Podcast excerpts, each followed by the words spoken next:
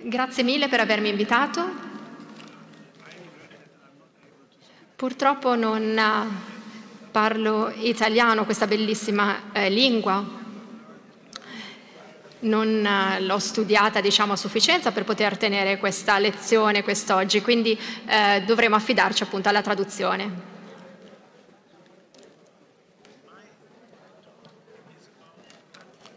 La mia presentazione appunto riguarda la eh, protezione diseguale, la eh, protezione sociale al centro dello Stato moderno, ma se diamo un'occhiata da vicino ci rendiamo conto che nella nostra società in realtà una protezione non è in realtà per i poveri ma per i ricchi. E per dimostrare tutto questo inizierò con una breve introduzione o magari alcune definizioni proprio. Quando parliamo di disuguaglianza, parliamo di disuguaglianza di reddito di solito, ma forse è preferibile e più, importante considerare la disuguaglianza di ricchezza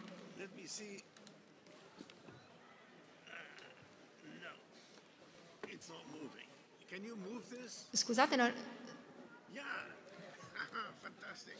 Perfetto, riusciamo a vedere anche la presentazione. Vedete, faccio questa differenza tra il reddito proveniente dal lavoro e il reddito derivante dalla ricchezza. Ma la ricchezza può essere in se stessa quindi una fonte di reddito e coloro che hanno ricchezza hanno anche un'eredità. La maggior parte della ricchezza posseduta viene ereditata, quindi non deriva da un reddito e quindi la ricchezza ereditata produce un reddito in sé perché può essere reinvestita. Se vogliamo capire qual è la struttura della società, è importante eh, guardare proprio la distribuzione della ricchezza e non soltanto la distribuzione del reddito. Pensate a Cristiano Ronaldo, no? che magari è appunto un giocatore bravissimo e fa tantissimi soldi, questo sì. Quindi diciamo che lui viene ricompensato però per quello che fa, perché è un bravo giocatore. Invece la percentuale, la proporzione diciamo più ampia di ricchezza e di reddito è in realtà qualcosa che proviene proprio, abbiamo detto, dalla ricchezza. La ricchezza è distribuita in modo iniquo perché la maggior parte viene ereditata, non è il risultato, quindi non proviene dal lavoro. Se volete essere davvero ricchi, dovete trovare magari qualcuno di ricco, un partner ricco, diciamo che non è sempre facile, potete sposare appunto qualcuno che è ricco e in questo caso eh, potreste quindi essere aiutati, però dovete anche essere consapevoli del fatto che i ricchi preferiscono sposare i ricchi, quindi in realtà magari non vorrebbero sposare voi o me, preferiscono sposare altre persone ricche. Quindi per capire proprio la struttura sociale che ha, eh, ha a che fare con le disuguaglianze di ricchezza, io faccio questa distinzione tra due categorie di persone. Vediamo se riesco a mandare avanti le slide.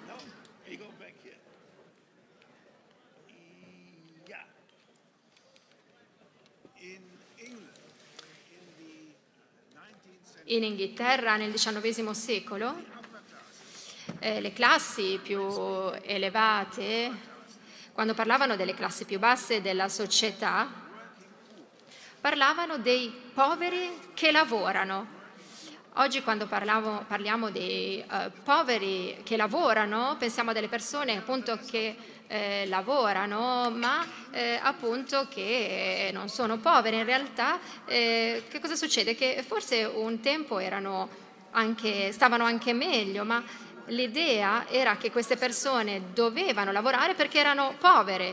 Quindi se lavoriamo per guadagnare soldi, beh, questa è un'indicazione che siamo poveri, che queste persone sono povere, perché i ricchi non lavoravano per i soldi ed è per questo che erano ricchi. Quindi faccio la distinzione tra i poveri che lavorano e i ricchi che non lavorano. i poveri appunto che eh, lavorano non hanno un reddito derivante dalla ricchezza, non possono vivere senza lavorare o senza essere pronti a lavorare, non possono decidere di non lavorare. Il lavoro per loro è qualcosa di obbligatorio. Invece per i ricchi, i veri eh, ricchi, il loro reddito deriva dalla ricchezza e possono decidere di non lavorare, possono vivere senza lavorare, possono quindi decidere magari di lavorare o meno, però il lavoro per loro è qualcosa di volontario. Quando Cristiano Ronaldo, ritorna all'esempio del, del calcio, gioca, lo fa perché gli piace fondamentalmente, non ha più bisogno di, di farlo eh, appunto per la ricchezza che detiene. Quindi possiamo scegliere di eh, lavorare per diverse motivazioni, però è una vita diversa rispetto alla vita della maggior parte di noi. Noi non abbiamo scelta, dobbiamo trovare qualcuno magari che paga, appunto, eh, che ci paga per quello che facciamo.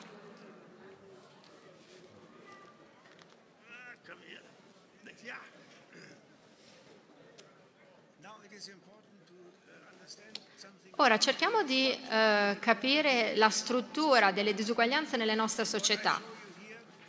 In questa slide, spero che la vediate, eh, c'è un diagramma semplificato eh, che si applica eh, però diciamo alla maggior parte delle società. Più si diventa ricchi e maggiore è la porzione eh, di reddito che deriva, dalla, che deriva dalla ricchezza se vi trovate nella classe sociale più elevata, vedete che il 90%, fino al 90% e anche più del vostro reddito deriva da investimenti magari, non dal lavoro.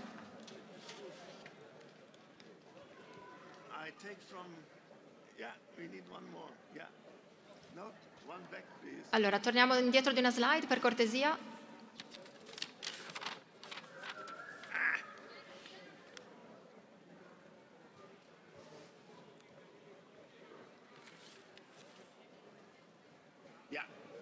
No, quella precedente?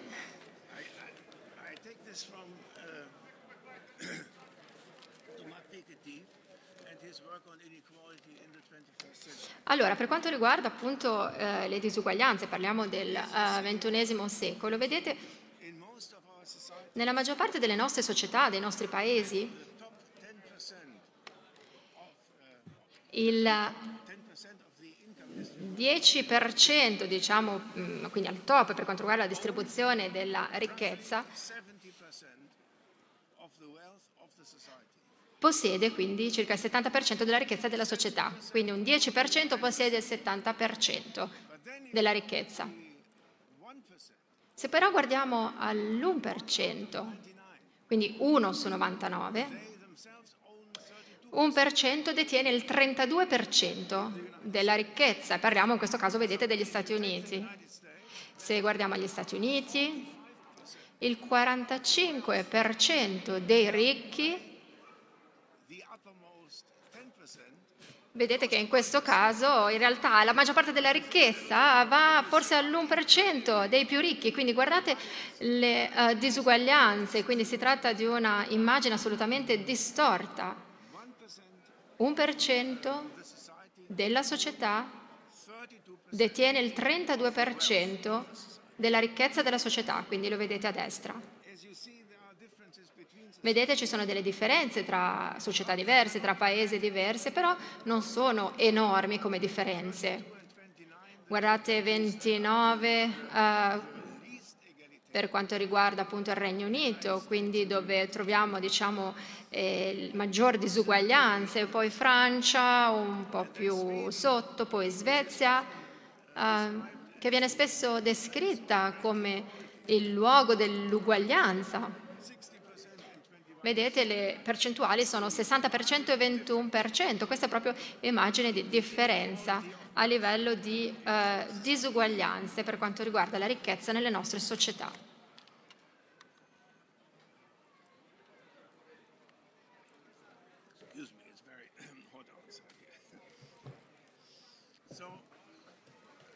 Um, Parliamo della struttura eh, sociale, quindi che deriva da questa distribuzione, abbiamo visto, della ricchezza.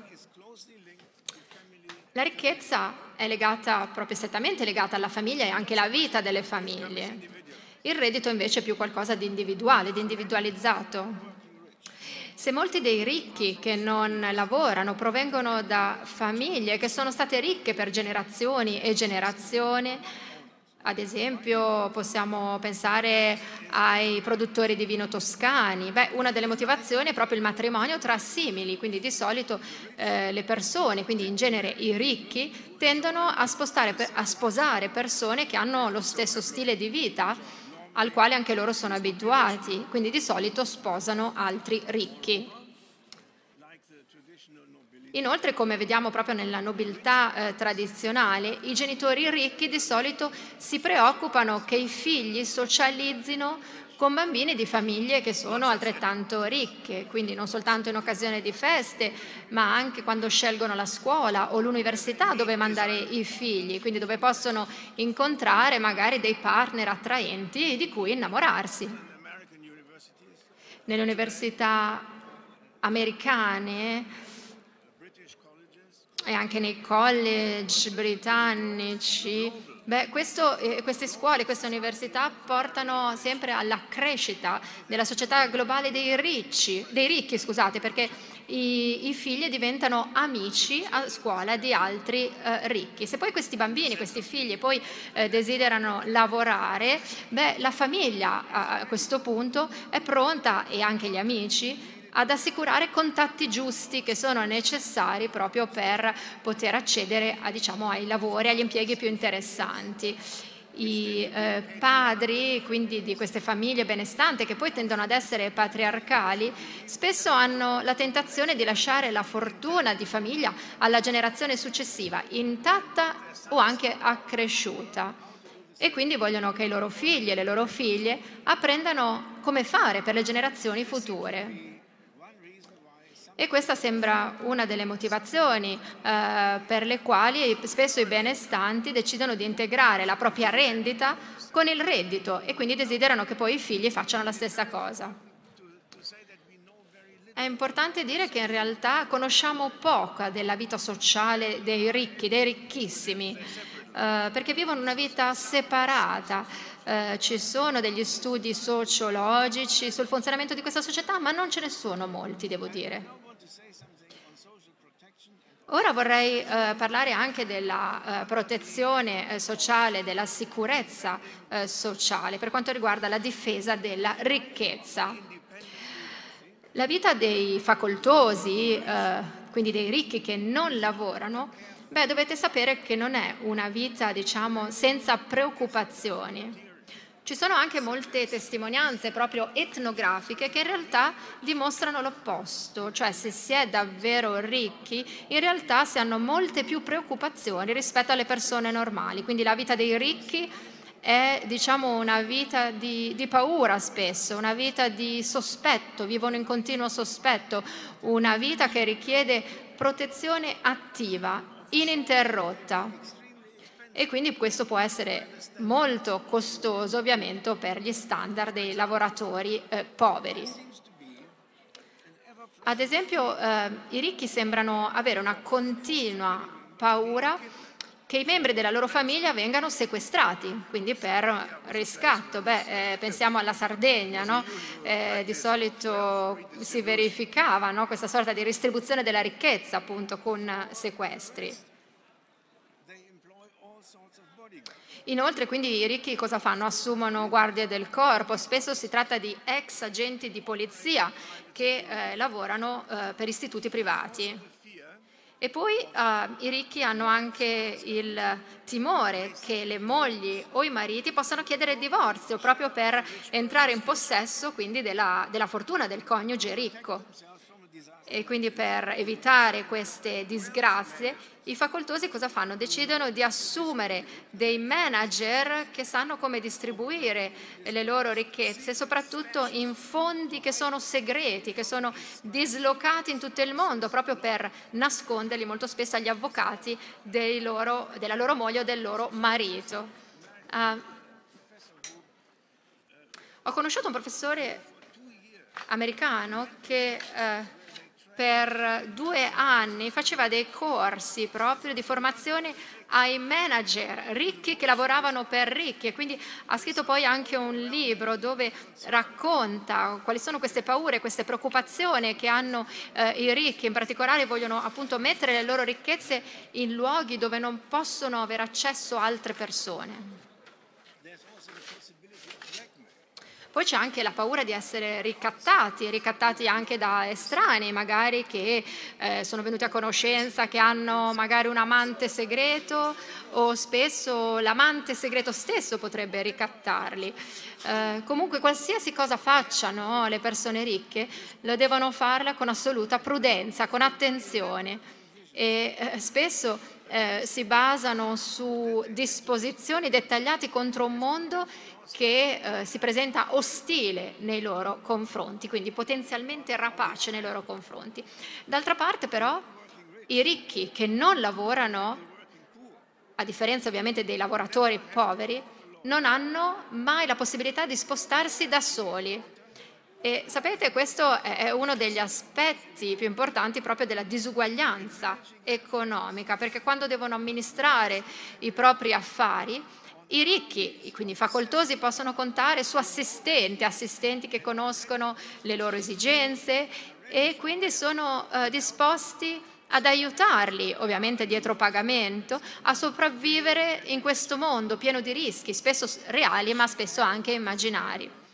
L'aiuto professionale è disponibile appunto ai facoltosi anche spesso per problemi esotici, ad esempio come eh, garantire che la generazione successiva, quindi della famiglia, si identifichi appieno con la vita della classe benestante e ovviamente a cui appartengono.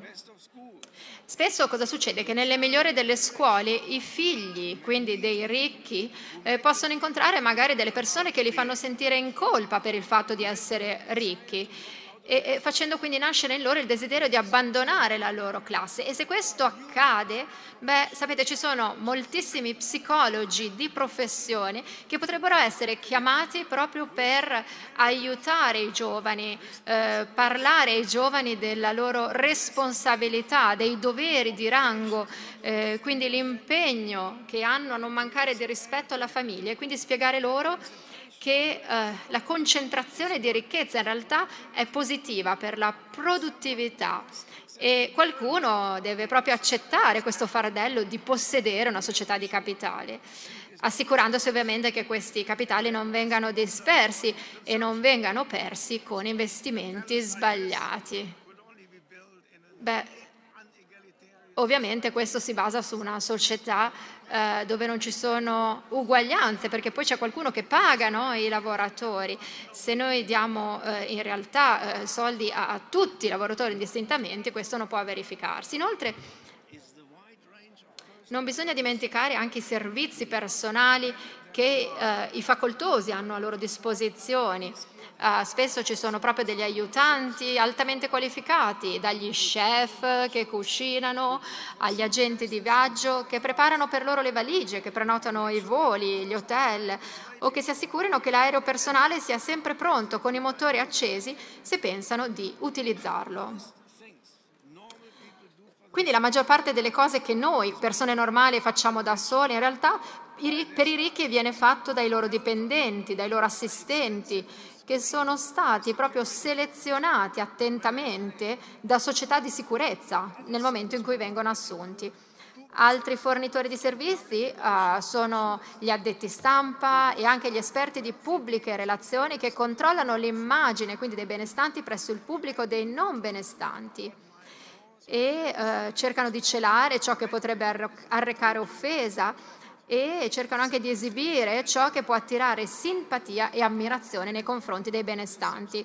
Un aspetto importante poi sembra essere eh, il fatto di costruire un'immagine anche della vita privata e dei problemi privati dei loro eh, dei clienti eh, benestanti, che assomigli forse a quella dei lavoratori poveri, perché anche loro hanno eh, problemi.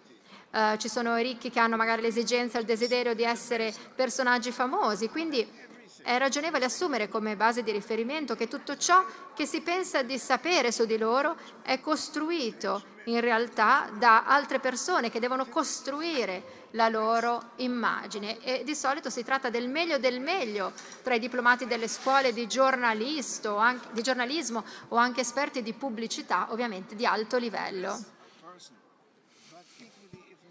Ci sono poi altre persone, forse meno intime ma altrettanto indispensabili, ossia coloro che amministrano il patrimonio dei eh, benestanti, eh, che sono già stati menzionati ovviamente perché hanno questo ruolo fondamentale di nascondere le ricchezze dei ricchi ai rispettivi coniugi. Ovviamente devono anche nasconderle alle autorità fiscali, beh, soprattutto in un mondo globalizzato eh, dove c'è un sistema finanziario che però non ha confini nazionali. Gli amministratori del patrimonio eh, sono anche incaricati e pagati per eh, fornire proprio ai clienti un flusso di rendite eh, che, che, sostituiscono i, i, redditi da lavoro per coloro che decidono di non lavorare appunto per denaro. Questi, uh, queste persone che lavorano come amministratori di patrimonio per le persone ricche provengono spesso dalle migliori università e potrebbero lavorare davvero per le banche migliori al mondo se non avessero però preferito fare soldi appunto come consiglieri uh, per quella classe di persone uh, per cui il capitale è proprietà privata, posseduta quindi da persone vere e anche dalle loro famiglie. Uh, infine, e forse ancora più importante, uh, dobbiamo anche considerare ciò che uh, disse Jeffrey Winters, il politologo americano, sul, nel suo libro sugli oligarchi. Parla dell'industria della difesa della ricchezza. L'enorme numero di persone, inclusi avvocati, addetti alla propaganda e politici, eh, che guadagnano eh, cifre stratosferiche, appunto come, come reddito, come remunerazione o meno, per aiutare i ricchi a contrastare i tentativi politici di renderli meno ricchi. Gli oligarchi, appunto come li chiama Winters, magari non sono d'accordo su molte cose, alcuni uh, sono favorevoli al matrimonio per tutti, altri no, però c'è una cosa su cui tutti sono d'accordo, ossia il fatto che il sistema legale politico che li ha resi ricchi o che comunque consente loro di rimanere ricchi deve essere difeso. Gli addetti alla difesa della ricchezza intervengono, ad esempio, quando il governo cerca di eh, mettere in discussione la legislazione che agli occhi dei loro clienti interferisce in maniera ingiusta con i loro diritti di proprietà privata e quindi portando ad un livellamento socialista. Inoltre fanno del loro meglio anche per far sapere al pubblico, eh, ad esempio eh, sovvenzionando le università, università di punta, quindi per far sapere che un decente livello di disuguaglianza di ricchezza, quindi anche se sembra indecente la maggior parte di persone, in realtà è positivo per la crescita economica e quindi per tutti. Se coloro che difendono la ricchezza lavorano bene, allora riescono a rendere il governo di una democrazia parte della loro industria.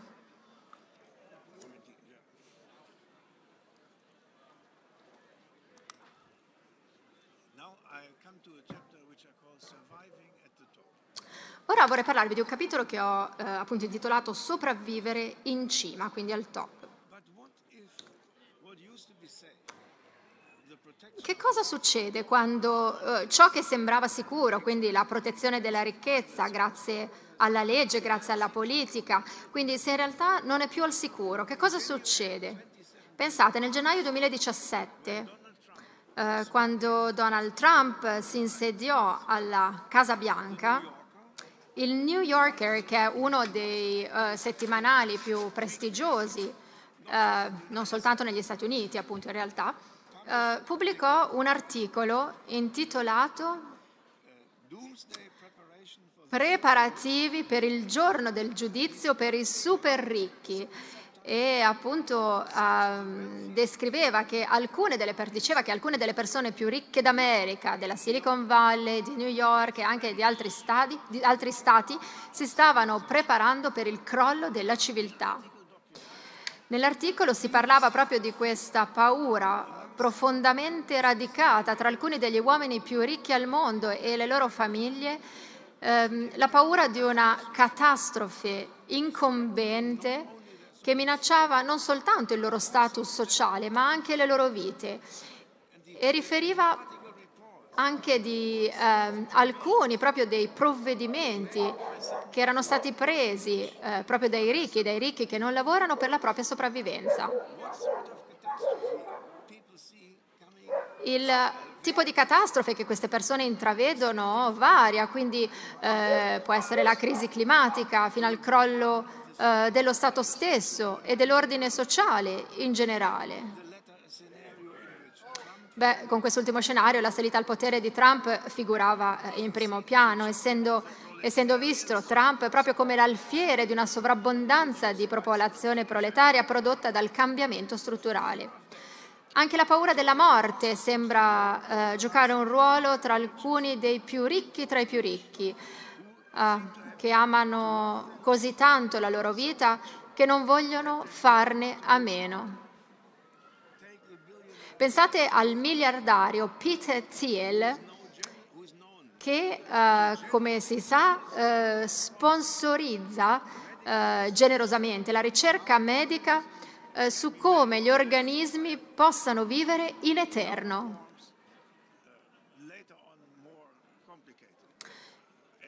Ci sono anche poi scenari più catastrofici, ovviamente le guerre, ma così come uh, gli scenari catastrofici appunto uh, possono essere diversi, altrettanto sono le misure prese per sopravvivere.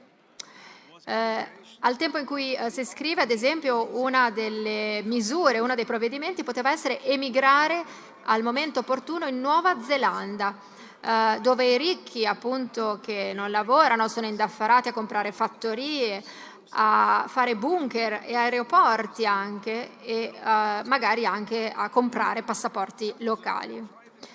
Alcuni di questi ricchi avevano aeroplani privati con l'equipaggio necessario sempre pronto ad imbarcarli anche insieme alla famiglia.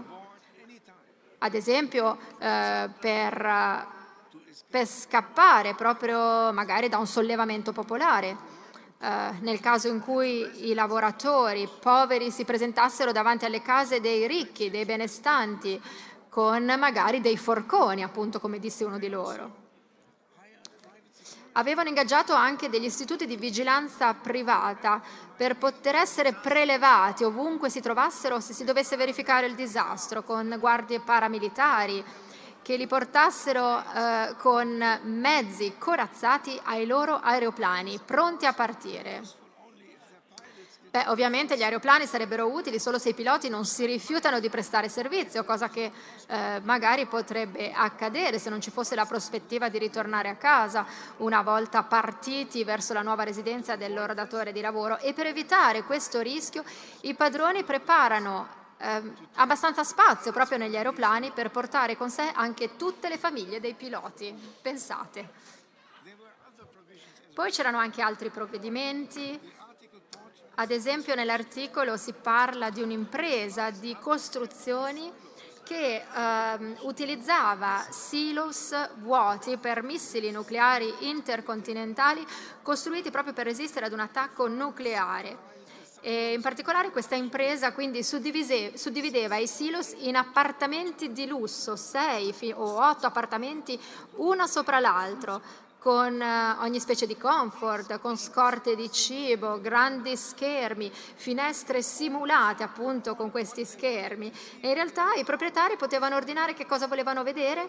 Eh, quando guardavano appunto fuori, magari in un caso volevano, traf- volevano vedere il traffico, il rumore della Fifth Avenue, a Manhattan, oppure volevano una vista sul Central Park e questo veniva fatto vedere su questi schermi. E ovviamente poi incluso nel prezzo c'era anche un servizio armato di trasferimento che avrebbe portato i padroni al rifugio nel momento del bisogno, ovviamente con tutto l'occorrente necessario per sfondare la folla di lavoratori poveri che magari cercassero di bloccare le strade. Più di cinque anni dopo l'articolo del New Yorker eh, che vi ho descritto e quindi alla luce di ciò che è successo nel frattempo, eh, compreso anche eh, l'attacco al congresso quando la sconfitta di Trump doveva essere certificata, beh, si può eh, presumere ragionevolmente che il tema della sopravvivenza tra i super ricchi americani continui a prosperare e con esso anche l'industria che soddisfa i bisogni appunto di queste persone. Non c'è modo inoltre di conoscere ad esempio il numero e l'ubicazione dei bunker, i bunker eh, sotto i quartieri di residenza dei ricchi che non lavorano a New York ma anche a Londra e Parigi. Ma possiamo essere certi che ce ne sono parecchi considerato il denaro e anche il personale che possono assoldare, possiamo immaginare le costruzioni più belle che ricordano, perché no, le residenze proprio dei super cattivi dei film di James Bond. Io sono assolutamente convinto che esistono questi posti, questi bunker e ci sono delle persone che sono proprietarie di questi uh, bunker. E poi ci sono eh, casi ovviamente in cui il confine con l'isteria e la follia è stato forse superato, ma eh, possiamo considerare le eccentricità, quindi eh, dei super ricchi, come un sintomo di una paura profonda, di una sorta di catastrofe, una catastrofe che incombe sulla storia, che magari non è interamente irrealistica, proprio dato il fatto che i ricchi vedono più lontano dei poveri, anche perché si possono ovviamente permettere di eh, pagare consulenze riservate eh, da parte di eh, consulenti preparatissimi. Ora invece voglio, parla- voglio, passare quindi agli strati più bassi, quindi come fare a sopravvivere quando si è nella scalini più bassi appunto della scala sociale. Vediamo cosa succede. Se la vita dei super ricchi è diventata precaria, beh, eh, quella dei lavoratori poveri lo è sempre stata. I lavoratori poveri per vivere hanno bisogno di un reddito da parte di un datore di lavoro. Per i ricchi che non lavorano, precarietà significa magari che non hanno più la certezza di mantenere il proprio patrimonio. Per i lavoratori poveri, invece, la precarietà è una condizione eh, che ri- risulta innanzitutto dal non avere ricchezza, dal non avere un patrimonio. Un numero sorprendente di persone nelle ricche democrazie capitaliste, soprattutto negli Stati Uniti, ma anche nel Regno Unito e anche altrove, devo dire, non ha alcun risparmio di sorta cui far ricorso per far fronte ad un improvviso declino del loro uh, potere d'acquisto, se consideriamo ad esempio l'aumento del costo della vita e l'inflazione. Parecchi lavoratori poveri uh, si trovano in difficoltà, sapete, negli ultimi giorni, soprattutto a ridosso del giorno della paga, per far fronte alle spese alimentari per la loro famiglia. Negli Stati Uniti ci sono persone il cui normale reddito mensile non è sufficiente per sfamarli fino alla fine del mese e fanno affidamento alle carte di credito.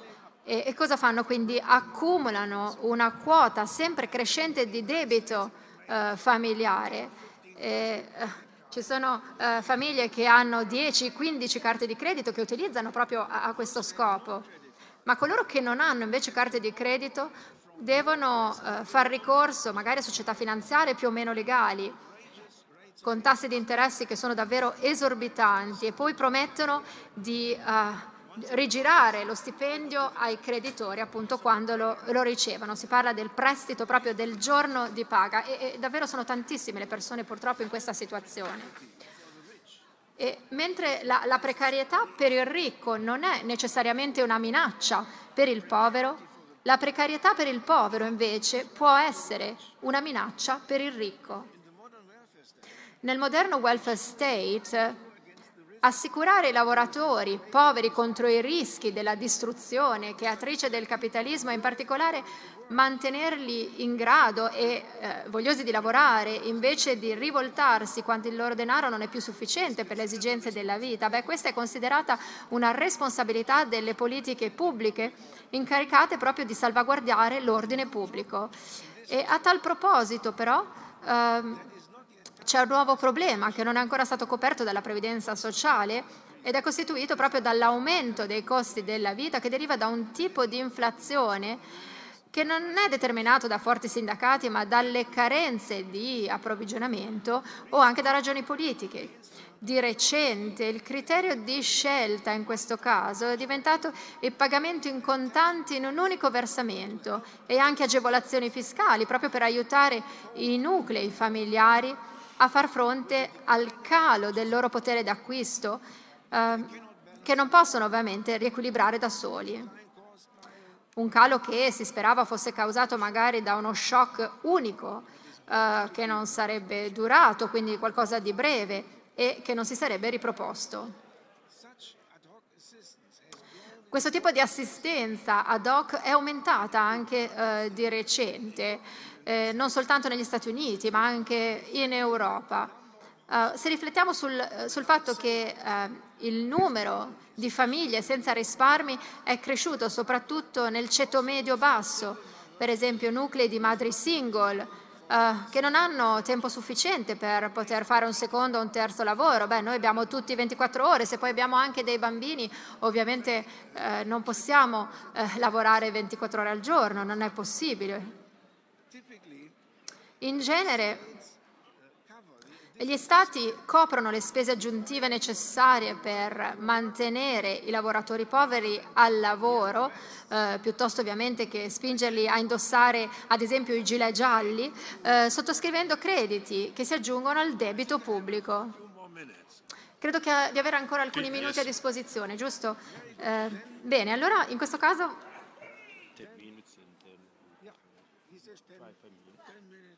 Una, cinque minuti. Ci sono così tante cose che vorrei dire che devo eh, fare una scelta. Vorrei parlarvi ora dei costi del fare capitalismo.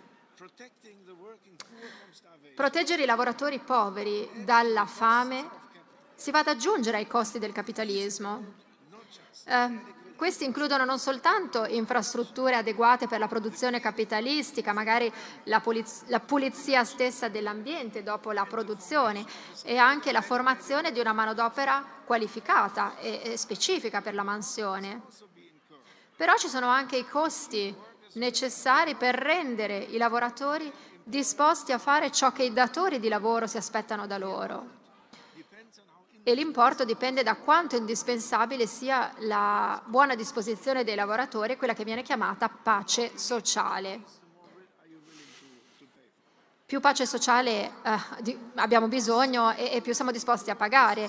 E nel tempo i costi per fare capitalismo, eh, che gravano sulla società eh, in quanto tale, eh, sono aumentati nella misura in cui sono diventati più complessi, e più costosi i provvedimenti necessari per far andare avanti il capitalismo. Dato che creare le condizioni favorevoli per rendere possibile i profitti capitalistici è considerato un obiettivo delle politiche pubbliche, beh, il risultato è quello che viene chiamata una crisi fiscale dello Stato.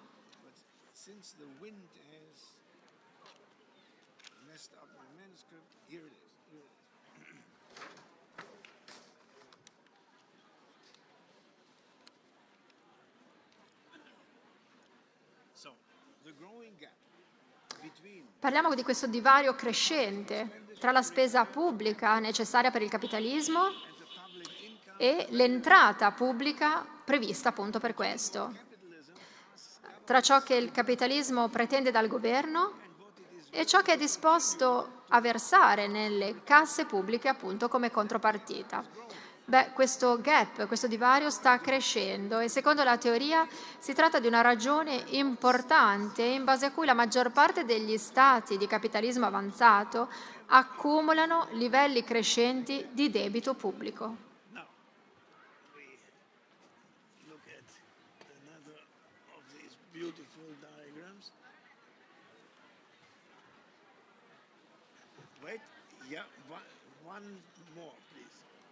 La slide successiva. No, this is too complicated. No. Ah.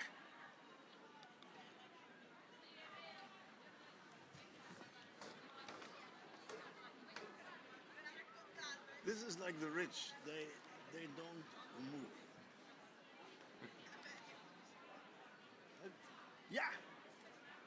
Look at this. Public debt in. No, non è la slide giusta. Yeah, to.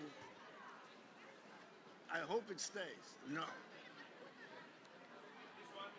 Yeah, this one. This one. Very good. Thank you. Now, this is uh, 20 OECD countries. Allora, vedete eh, il debito pubblico in 20 paesi OXE, quindi non è soltanto l'Italia, quindi eh, si dice sempre che l'Italia ha un debito pubblico altissimo, ma non è da sola, ecco. And it is like from 27 on, the 2007 on. Guardate la eh, situazione appunto del debito pubblico e vedete come è aumentato a dei livelli che non sono mai stati tali in passato. Now,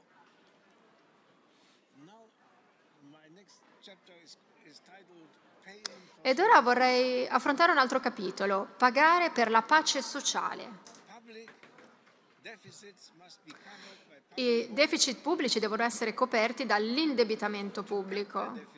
E per tagliare il deficit e per contenere quindi il debito, gli Stati possono privatizzare alcune delle attività se eh, diciamo, è possibile da un punto di vista tecnico e politico, ma possono anche praticare l'austerità. L'Italia ne è un esempio. Possono tagliare la spesa che è sacrificabile per fare profitti, nonostante i cittadini possano ritenerlo ovviamente per loro essenziale. Ciò che è e ciò che non è essenziale spesa pubblica non viene definito a priori.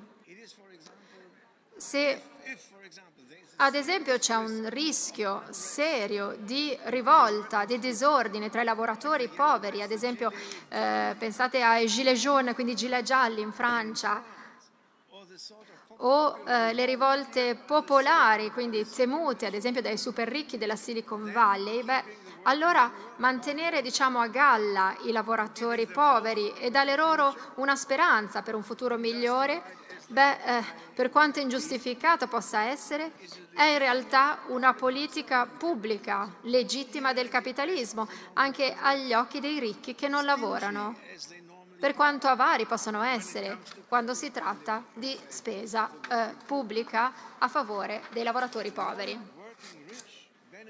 I ricchi che non lavorano traggono vantaggio dalla pacificazione finanziata proprio col debito del malcontento popolare in due modi.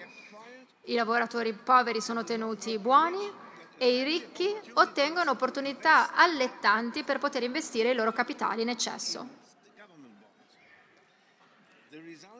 E il risultato e quindi del fatto che sono sottotassati e eh, poco propensi ad investire in, atta- in attività private, che eh, in tempi di crisi economica presenta maggiori rischi che comprare titoli pubblici.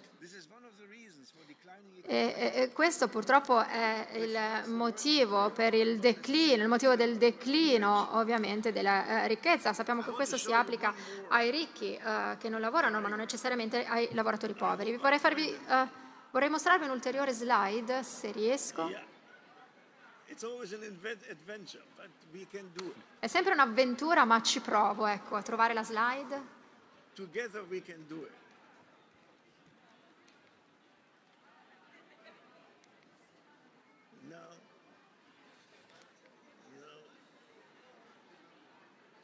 Such a wonderful diagram. Yeah, here we are. Allora, tassi di crescita nelle società capitalistiche. Guardate come si sta riducendo ed è inevitabile. Guardate, dagli anni 70 ad oggi. Il debito pubblico non è necessariamente eh, biasimevole agli occhi dei detentori di capitali.